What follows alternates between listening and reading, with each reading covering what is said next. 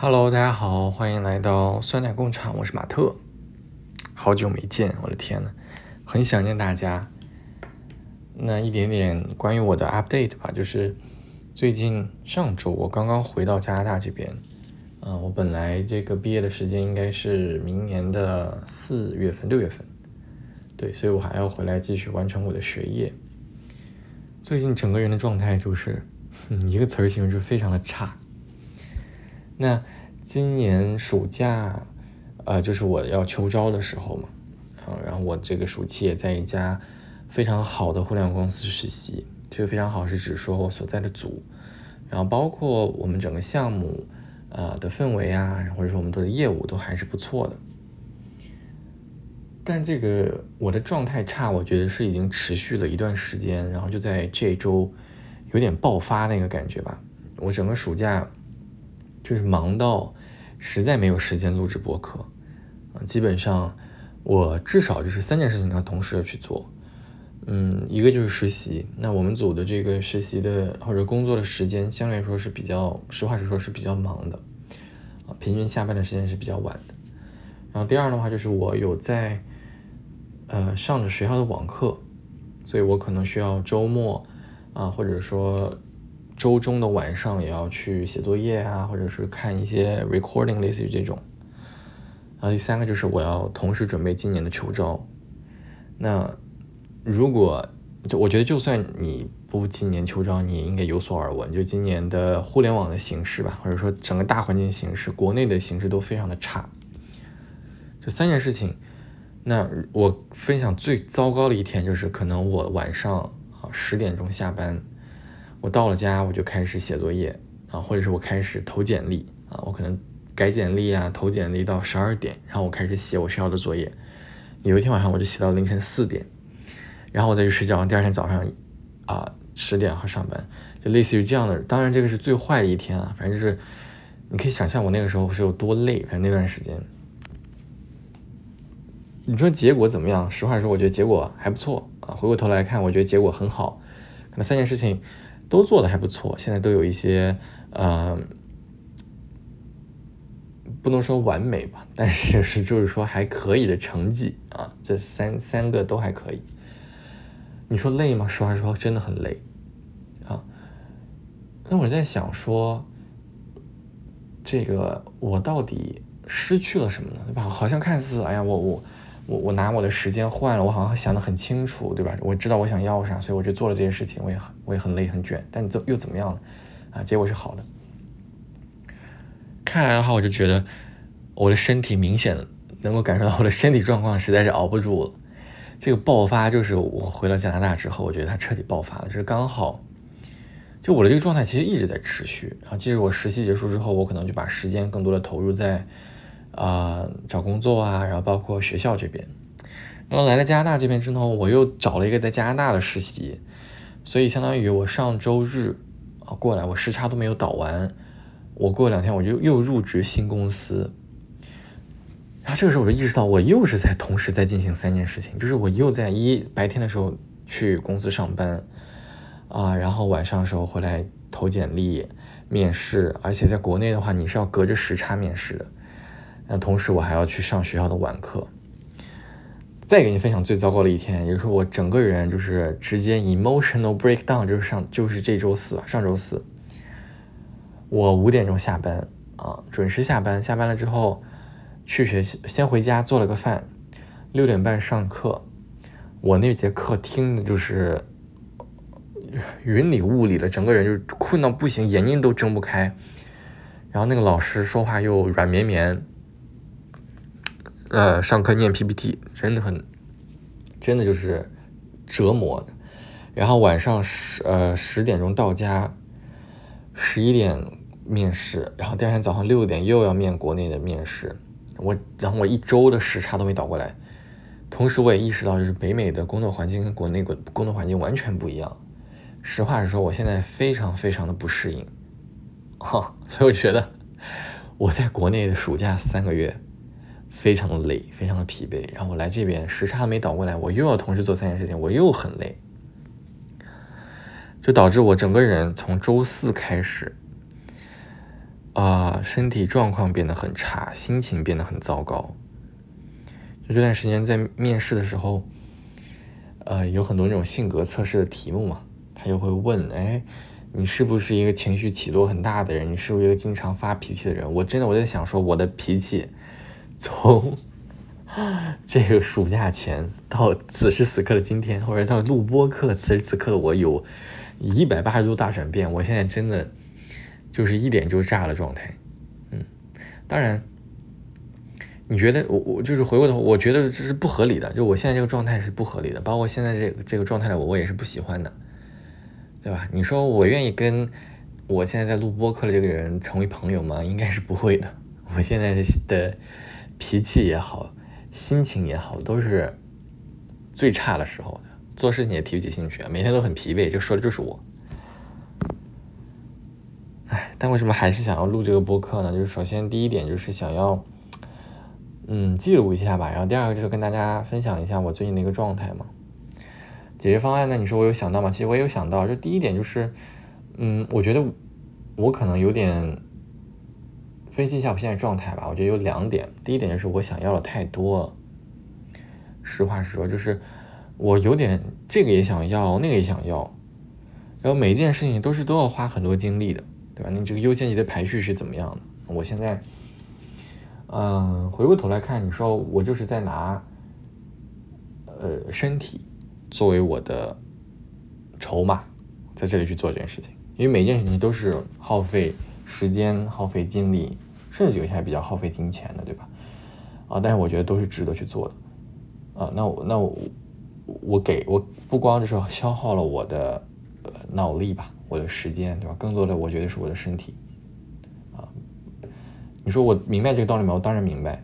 我最明显的感受就有的时候啊，真的就是困到不行，就困到晚上直接就睡着了，然后整个人的皮肤状态也很差，对吧？身体状态也很差。现在想法就是做减法呗，就是想清楚，就把我把我的状态跟我的朋友们分享，大家都会觉得说我可以没有必要这么忙，我自己心里也清楚，对吧？比如说秋招，可能你。看似好像已经有一些那个录取了，那你是不是就可以不用那么，呃，不用那么紧张了，对吧？你也不用那么严肃啊。对，一会儿再跟大家分享这个秋招的一些故事啊。你说这个东西是不是可以放一下啊？我现在的想法就是，我还想找一下加拿大这边的工作，对吧？然后这是又新的一轮的东西啊，又是。从头要去学，然后从头要去改简历啊，学面试题啊，对吧？你练习 mock 乱七八糟一堆，又再再来一遍。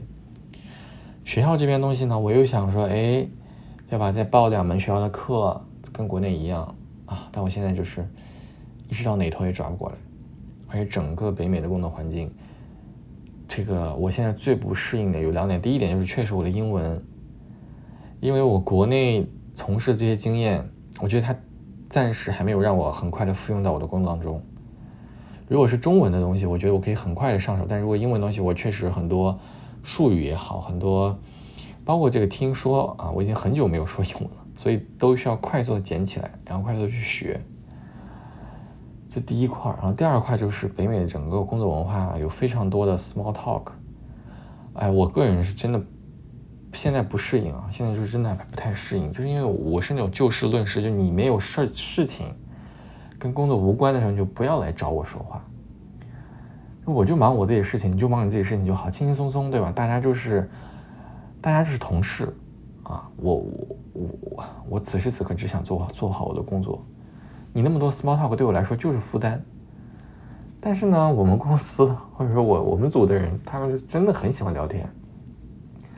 包括我的领导，他就给我布置任务，让我要去弯弯 的跟呃很多其他的同事去沟通开会。你说这种经历，我在国内实习期间我从来没有遇到过，对吧？你说它好吗？可能你喜欢的人很喜欢，至少此时此刻，对吧？头一周的我，头几天的我是非常压力非常大的。嗯，我现在的一个呃怎么说呢，就是。心态吧，就是就是这么差的状态下，我现在心态就是摆烂，就是很简单，就是不要再追求完美了，就是 just do it 就好了，就是你去做就行了，就是你不要总想着说啊，我这个事情要达到一百分，可能在我精力有限的情况下啊，在我能够把事情的所有事情都能够很好处理的情况下，我可以，但是我现在忙到无法呼吸的时候啊，那你就享受这个过程就好了，就你在这个过程当中不要想太多，我就发现我很多时候啊。很多时候很痛苦，很多时候开始的很慢，是因为我想太多了。我会想说这个事情没做好，它给我带来的结果。我会想说，我做的时候，别人看我的时候，他是怎么想我的，怎么怎么怎么看待我的，对吧？我会想非常多东西，什么乱七八糟。比如说我们组只有我一个中国人啊，我我不光代表我自己，我还代表我们学校，我还代表我是个中国人，你知道我导致就会想这些东西，所以我我在公司压力会很大。我想说是不是有病啊？就是你你不要想那么多，你跟别人说话的时候，你跟你你在做工作的时候，你就想好。这件事情就好了，我现在就这么说服我自己，就是下周的弯弯，我约了非常多的东西，但是没关系，我想说你就你就打开 V T，你就摆烂就好，对吧？他不知道说啥，你不知道说啥没关系，你不要太担心了啊，他可能也不想跟你说话，我现在就这种心情，就是摆烂来面对一切，我觉得也挺好。嗯，是的，你也能听出我现在的这个。烦躁，那我的解决方案是什么呢？就是我放弃一些优先级比较低的东西，比如说学校的课业，我就打算从两门减到一门嘛，就实在是上不过来了，对吧？我我觉得我白天上班也很累，对吧？这个北美的工作环境，我确实是要需要适应一段时间，所以我学校的这个工作可能课程我就少上一门吧。明年我就把明年的课，就是相当于今年我只上一门课，明年我就要上五门，就多上一门。然后现在也在跟学校申请，希望明年会稍微轻松一点吧。但是谁知道呢？就是就我现在为什么这么忙？就是就是我还有一点就是确实没有想清楚，就是我到底要回国发展，还是要在这边发展，对吧？在加拿大看看机会。啊，我我其实完全可以就是躺平一些，就是我回国发展，而且我国内实话实说，我觉得我现在拿的那两个工作都非常好。啊，这是能说的吗？其实还真的还不错，就我个人，至少我个人啊，目光短浅。现在的我看来就还可以，挺喜欢的。那如果我笃定要回国了，你说，其实我这边的这段实习，或者是说，对吧？啊，我要不要在加拿大找工作？其实我觉得都都没有意义了。如果你最后一定要回国，啊，那你你在这里又伤身体又费钱的，在干嘛呢？对吧嗯，还有什么呢？还有就是这周，嗯，极限操作，从多伦多回了一趟蒙特利尔，参加了好朋友的婚礼，啊，是非常非常开心的，真的非常开心。但你说累吗？就是真的挺累的，就确实是自己没有休息好，然后坐的，呃，火车，第一次在加拿大坐火车，虽然来了五六年了，但是第一次坐，非常奇葩，就是这个火车它。它是倒着开的，就你的座椅啊，不像国内那个高铁，我不知道大家有没有坐过，因为我我是洛阳的嘛，那我我如果要去别的地方，比如说我从洛阳有坐到过深圳，那可能要坐八个小时的高铁，在国内，那个路线呢，我们会从洛阳先开到郑州，然后再从郑州开到广州，啊或者深圳，这个时候，比如洛阳到郑州的时候，它是一个方向，从郑州往深圳开的时候，这个车它就会调一个方向，那这个时候。国内的乘务员他就会让我们把这个座椅转过来，就是这个座椅是可以转的，但加拿大这个座椅是转不了的，所以相当于我们全程是，就是有点像那种坐过山车一样，你知道吗？就是你背着在坐这个这个车，你是面朝着车屁股，然后在在车头再往那个方向开。刚开始一个小时我就头晕目眩，然后后来就适应了。但这个小屁孩啊，这种，哎呀，这个这个出行路上的孩子。是真的，你是没办法避免的。就是无论是任何交通工具，只要我看到旁边有小孩，我就想说完了，就是完了，你知道吗？果不其然，加拿大的孩子，就全世界的孩子都一样，就是吵，真的很吵。唉，就我想在车上睡个觉都不行。然后坐着坐着呢，你要坐五个小时，屁股也早都不是自己的屁股了。就整个人上周就是疲疲爆，就是就这周吧，因为我我录这个播客的时候，我一周还不到，就我回加拿大，我现在就这就是一个完全负能量的播客，yes，完全完全负能量，我就是想要跟大家分享我的负能量。你要说什么呢？然后就见了一些朋友，对吧？嗯，挺好的。回了加拿大这边，就感觉好像一切都变了，一切又都没变。就是你过去四个月，然后突然再回来，嗯，你感觉好像四个月就没离开过一样，但又好像这个城市变得有点不太不太认识了，因为我住的这个地方的楼下开始装修，呃，开始 装修，开始这个修路。加拿大这个施工，我我感觉没半年修不好。嗯，本来很近的一个交通站，我到现在都没 找到那个交通站改到哪里去了。然后，嗯，对，还有什么？还有什么事情是值得跟大家分享的？嗯，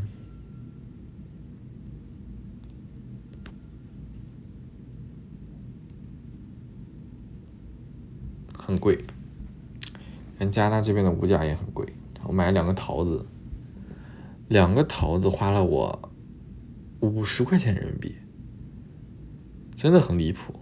就而且这边水果也很贵，就是一袋葡萄十刀，等于一盘，等等于就是差不多半斤肉吧，真的很离谱。半斤牛肉的价格等于一袋葡萄，你敢相信吗？水果都吃不起，就不吃了。我也不怎么爱吃水果。哦，然后就是。当你整个人很累的时候，你的脾气会变得很差，对吧？你整个人的忍耐度就会变得很低。然后这个时候就会发现，我对那种又坏又蠢的人，就是或者是又坏啊，或者是单纯坏或者单纯蠢的人，我整个人就会完全失去我的耐心，我就会彻底爆发。哎，就是我说这个话的时候，我还是挺挺讨厌。就是我之前特别烦别人说什么。又坏又蠢，那什么就是这个世界上，忘了是谁说的，就是什么这个世界上两种人最最让人讨厌，一种是坏人，一种是蠢人。然后我当时就觉得说这个话的人就是一种居高临下，现在不是很流行什么凝视嘛，就是那种凝视的视角在那里批判别人。我想说你谁呀？就是你在这说别人这又坏又蠢，就你把你自己想象成是一个。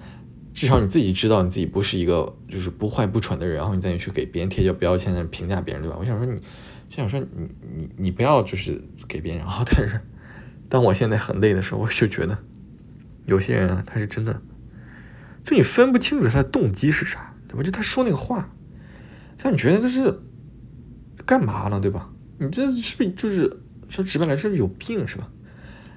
真的搞不懂，你知道吗？就是有些人啊。可能在我状态好的时候，会觉得，哎呀，行吧，跟他多解释一下吧，行吧，没事儿吧？他说这个，他就用这种语气，反他反正就是这种人嘛，他也不是故意的，我就知道他这种性格的人。当你累的时候，你就会觉得这个人就是彻头彻尾的一个散兵，真的就是一个大散兵，你知道吧？然后我就不会忍，我就会直接骂，真的，我就会毫不顾及情。当然，你还是要顾及的，你肯定要深思熟虑一下，就说，哎，这个人。你跟他闹掰了有没有关系？或者说，你说这个人，你你能不能怼他？啊，我就我就直接我就直接开麦了，我就这种遇到一些神经病的时候。但你你但你说，通常的情况下，这种这种人我们还是可以忍受的，对吧？嗯。唉，真的很累，打算今天晚上早点睡，虽然我觉得也不也不可能。可能等我时差倒过来，然后工作职场环境适应过来，就就我觉得现在最大的问题就是突然一下一股脑的事情，然后每一件事情都都让我有一点失去掌控感，我就非常讨厌这种，讨厌我现在的状态，讨厌我现在的自己，啊，但是但是不负面，就是怎么说呢？就是我不悲观。朋友们，就是你们不用担心我的我的状态不好啊，不是，就我的状态很不好，但你不要担心我的人身安全，就我不会做傻事，就我会觉得这个是我必须要经历的，但是呢，只不过是现在很累，仅此而已。录这个这期节目也只想说，太久没跟大家录说话了，知道吧？就是我觉得你你不录，你永远都不录了。虽然真的最近这个状态很差，但这也是真实的我嘛。嗯嗯，还有什么事情？还有就是我我建议啊，就是当站在旁观者的角度，或者说我从我自己看，就当如果你意识到你你的一个朋友或者说家人，他此时此刻这个状态不好，有几件事情一定不要做。就首先你不要跟他讲大道理，就我觉得有的时候啊，别人来找你说一个事情的时候，你要做一个判断，就他到底需不需要你的建议和指导。就比如说此时此刻。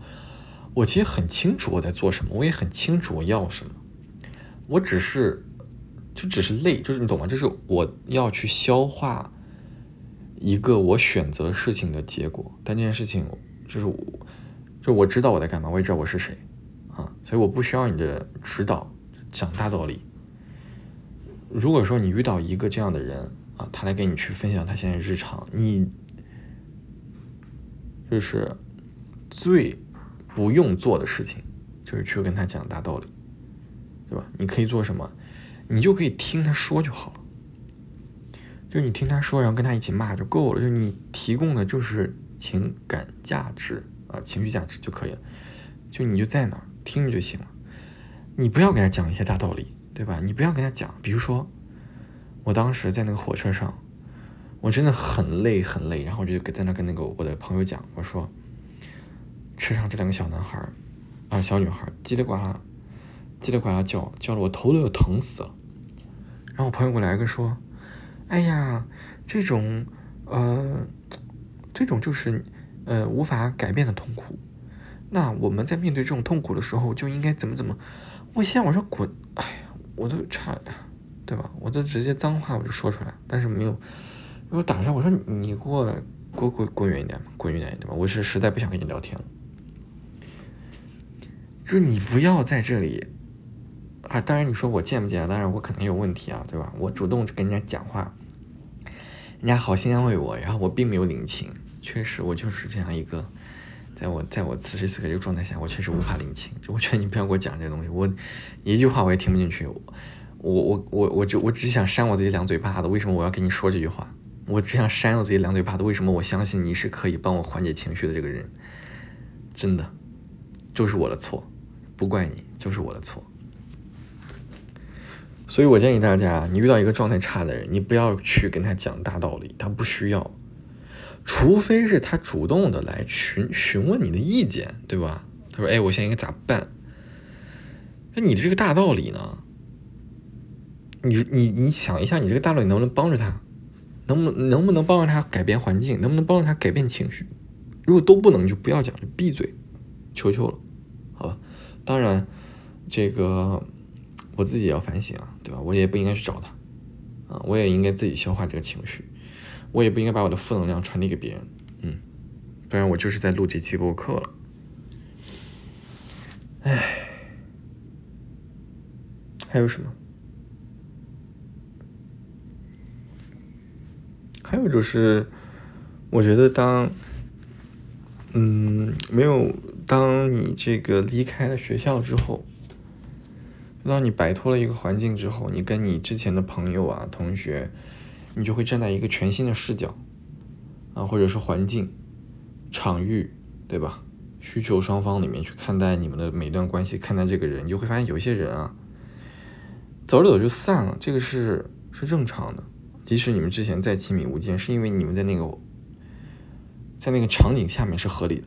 或者你是可以忍受的，或者说你们彼此是可以忍受的，对吧？彼此你们是有其他东西是给你们提供价值，让你们继续维持友谊的。但是当你离开那个地方之后，那个弦断了之后，你会重新看这个人，就会觉得啊，我已经受不了了啊。双向的，双向的，不是不是我在这里评价别人，我可能别人也是这么评价我的，对，都是双向的，没必要。所以就是看情况呗，就是有些人。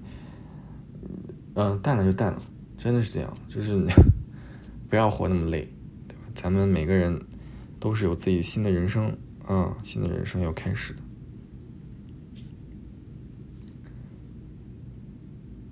最后就是我想要吐槽的一点，就是怎么说呢？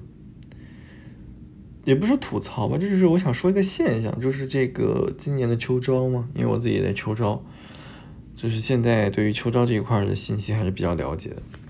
我自己在想一个问题啊，就会想说，就我非常能够理解有一些企业他要去做这种压力面，啊，就压力面呢，我对他理解就是他要通过在面试的过程中，啊，通过言语也好，通过行为也好。啊，他给面试者进行一定的呃施压，他想去看你在这个当下场景里的抗压能力。啊，可能是因为本身这个工作环境是比较压力比较大的，无可厚非，对吧？我也能理解。但是我想的就是这个界限是什么？就是你的压力测试和你不尊重这个对方的这个人，这个界限到底是什么？对吧？你你。如果从结果来看，就很简单，结果就是面试通过和不通过。但你在这过程当中，什么样的行为是尊重这个人，什么样的行为是，呃，过了，你懂吗？就是过了，就是，就像有的领导，他，他，我我就觉得这种在职场当中说脏话领导，我就觉得他过了，你懂吗？就是就事论事呗。你这个工作做的不好，你就说批评这个事情就好了，你不要上升到人格，对吧？你不要带脏话的骂人，对吧？就我觉得这种，嗯，领导也好，或者这种面试官也好，我就在想说，你的这个界限到底是啥，对吧？我觉得很多时候都是一些借口。然后我今年就有跟我，就跟一个前辈聊天吧，他跟我的回答就是很简单，他说，你就换老板就好了呀，就是你你遇到这种情况就辞职。实话实说啊，我我其实不太认可这个这个这个这个道理。我觉得它其实是一种非常权力不对等的情况。就是怎么说呢？就是你看，它是一个你看似有选择，但实际上你是没有选择的选择。你懂吗？就其实上你说出来好像啊，你当然有选择了，你走就好了呀。你工作工资低的工作大把了，对吧？啊，你你不要在这家待了呗，你就你走就好了。你你你你不习惯老板，或者你觉得你现在工作组这个氛围不好，你走就好了。你有选择，你永远都有选择。有没有选择？有选择，你当然有选择，对吧？怎么会没有选择呢？永远都有选择。但是你能不能承受这个选择带来的结果？这个结果是不是你想要的，而且是为什么是你在做选择？而且为什么你不能改变？对，为什么改变的永远是你？没有人去考虑这些问题。举个简单的例子，比如说这个职场环境很差，你说你有选吗？你有选择，但为什么你改变不了？啊，这个问题，对吧？你小往小了说是职场，往大了说是别的东西就不聊了。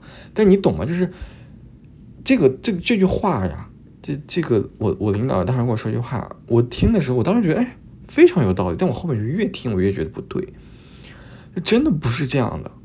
就虽然我这个领导他可能他自己也有很多无奈啊，可能他自己。也做了一些选择，但是，但我不认可，我真的不认可。就是很多时候啊，你你你说你是有选择，你的选择就是你离开，你觉得这叫选择？我觉得这不叫选择，我觉得这叫逃避。就你你，我觉得是你问题就还在那儿，没有人在解决问题，大家只是在走，在在在试图通过换环境来去换换问题，但其实是不可能的，就问题还在那儿。是谁导致那个问题，对吧？是人还是事儿还是场子？这个东西没有被改变啊，你只是离开了，改变的只是你自己，对吧？你只是选择了轻松，你没有改变问题，就问题还在那儿。所以我不太认可他的他他的这种解决方案，或者他这套话，或者他这个逻辑。然后我就得重新审视，就是我自己，对吧？啊，就是我们这些打工的人真的很惨，朋友们。就是这个问题到底出在哪儿了呢？啊，我可能你说这个骂人的老板他也很惨啊，他惨吗？我也不知道惨不惨，但反正就是，呃，有一些痛苦啊。就是你想，你想来想去，觉得好像他也没错，他也没错，但大家都很痛苦啊。这种事情会让更让人更难受、更痛苦、更焦虑，因为你找不到解决方案。嗯，不知道。好吧，我只求这期节目，我觉得可能虽然发出去可能没人听，甚至是可能这个流量低迷，但是无所谓了，就是求求大家不要在评论区给我讲大道理啊，就这一点，我不需要你的大道理，我我啊，而我此这期播客不需要啊，之后再跟我讲吧。然后呢，就是嗯，当我的就虽然可能再过一段时间我就会把这期播客删掉，但此时此刻我真的就想说，真的就想吐槽，就想要呃发泄，就想谩骂。就那些看不惯的人和事儿，我真的是忍不了。这真的就是，哎呀，就是非常的不喜欢。嗯，然后就是这种，怎么说呢？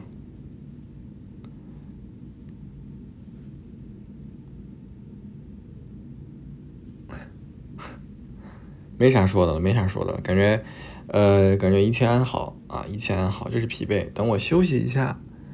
然后等我这段时间做做减法，就一定要做减法，做减法。我等我做做减法，然后等我这个职场这一点东西适应了，我就会回归。我跟大家立一个 flag，就是，嗯，会去录一些东西吧。这还有一部分原因就是我想要录的一些内容啊，嗯，我觉得怎么讲，就是 不太能讲，很多东西不太能聊。啊就是我个人是这么觉得，然后还有一些比较轻松啊、日常的东西，我我可能想讲，呃，我想找我的朋友去录，对但我的朋友们，我感觉他们最近也挺忙的，我觉得每个人都有每个人的事儿，对，所以可能下一期这个播客的主题，呃，还在酝酿当中。好了好了，不说了，就这样，拜拜。